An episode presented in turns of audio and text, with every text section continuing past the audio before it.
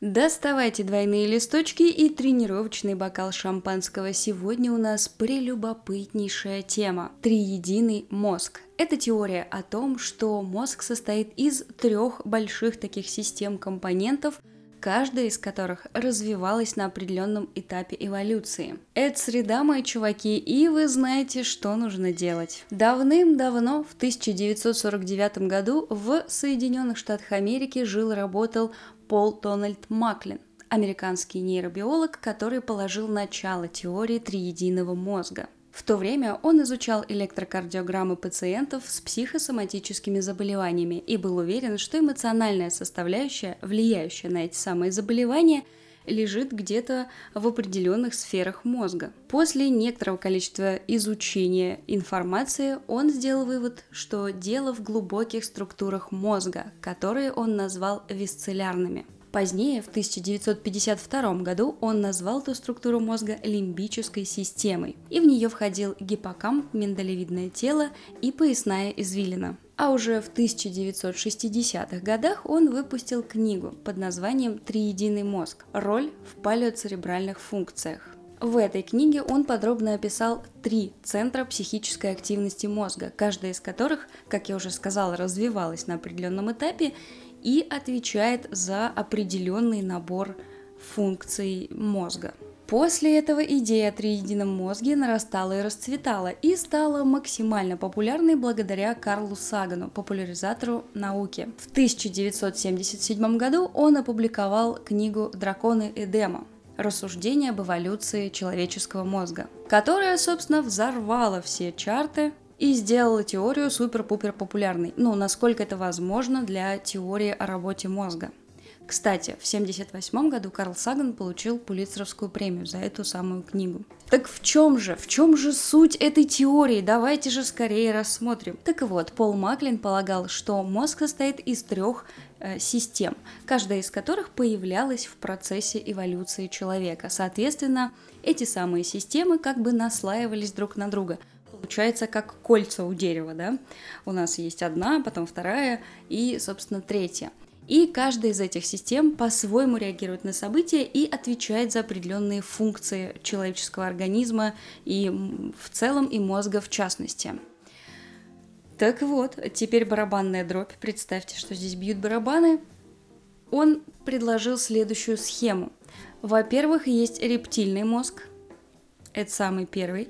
Второй – это лимбическая система. И третий – это неокортекс или мыслящий мозг. И сейчас мы узнаем подробности о каждом. Итак, согласно теории триединого мозга, первым у нас развился рептильный мозг. Еще его называют рептилий мозг. Наверное, кому как удобнее.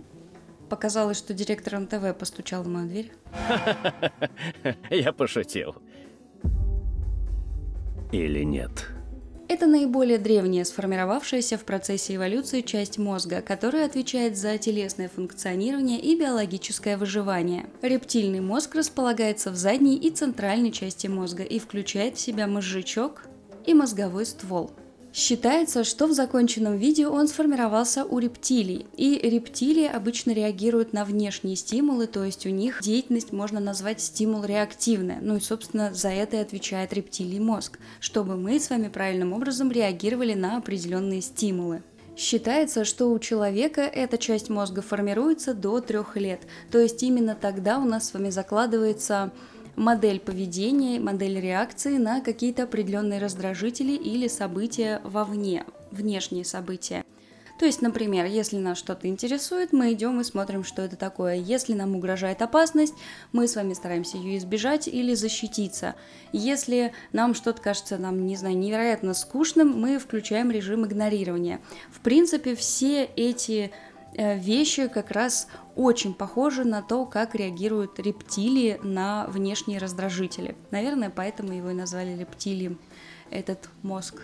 Запомнили, рептильный мозг отвечает за все базовые реакции и модели защиты. Рептильный мозг окружен сложной лимбической системой, получившей название мозг млекопитающего. Функция этой системы познавательная и эмоциональная. Такая же система наблюдается у птиц и млекопитающих, и возникла она вследствие некого развития. Когда появилось понимание, если это можно так назвать, что не обязательно убивать своих врагов, не обязательно просто от них убегать, а можно воздействовать на них эмоциями. Ну и в принципе испытывать какие-то эмоции от происходящего. То есть, как бы у рептилии эмоций нет, поэтому вот все, что отвечает за базу, это рептильный мозг. А, например, у кошки эмоции есть.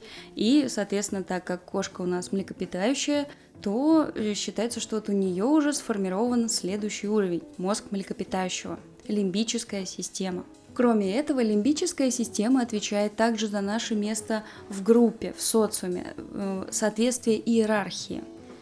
И получается, что ее основные функции – это эмоции, доминирование, статус – и самый новый отдел мозга по времени его формирования – это неокортекс, то есть мыслящий мозг. Неокортекс есть еще у дельфинов и человекоподобных обезьян. Он занимает 85% от всего объема головного мозга. И именно с его помощью мы с вами вполне себе можем осознать себя и происходящее, разделить реальность на прошлое, настоящее и будущее, можем анализировать, просчитывать, ну и вообще всячески мыслить и оценивать э, все то, что происходит. То есть, как вы поняли, это мозг верхнего порядка, он самый современный и самый сложно устроенный. И кажется, что иметь три мозга очень даже хорошо, но на самом деле это вызывает некоторые сложности.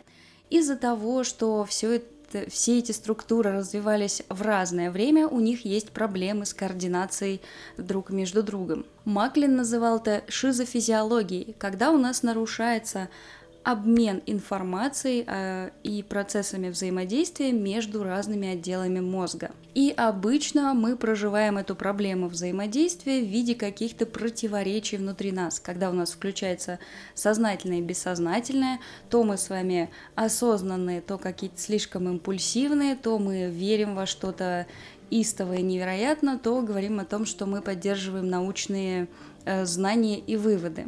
Но, конечно, по утверждению Пола Маклина бывают моменты, когда все эти три мозга работают в унисон. И тогда мы можем испытывать невероятнейший подъем, продуктивность и, в принципе, ощущать себя, не знаю, где-нибудь в потоке или типа того.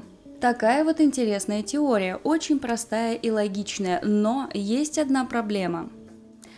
Она неверная. Дело в том, что эта теория совершенно не была признана в научных кругах. И неоднократно появлялись опровержения этой самой теории, говорящие э, в пользу того, что она была просто-напросто выдумана. И да, вы не ослышались, сегодня я рассказываю вам об информации, которая на самом деле неверна. И угадайте, зачем? Для чего я это делаю? Давайте, давайте, угадывайте. Давайте, вы сможете, справитесь. А все дело в том, что я рассказываю вам ее для того, чтобы пощекотать ваше критическое мышление. Кстати, если вы не смотрели этот выпуск, то ссылка будет где-то вот здесь вот наверху. Напомню, что для того, чтобы развивать критическое мышление, нам с вами важно и нужно получать разную информацию, уметь ее анализировать и не принимать на веру с первого раза.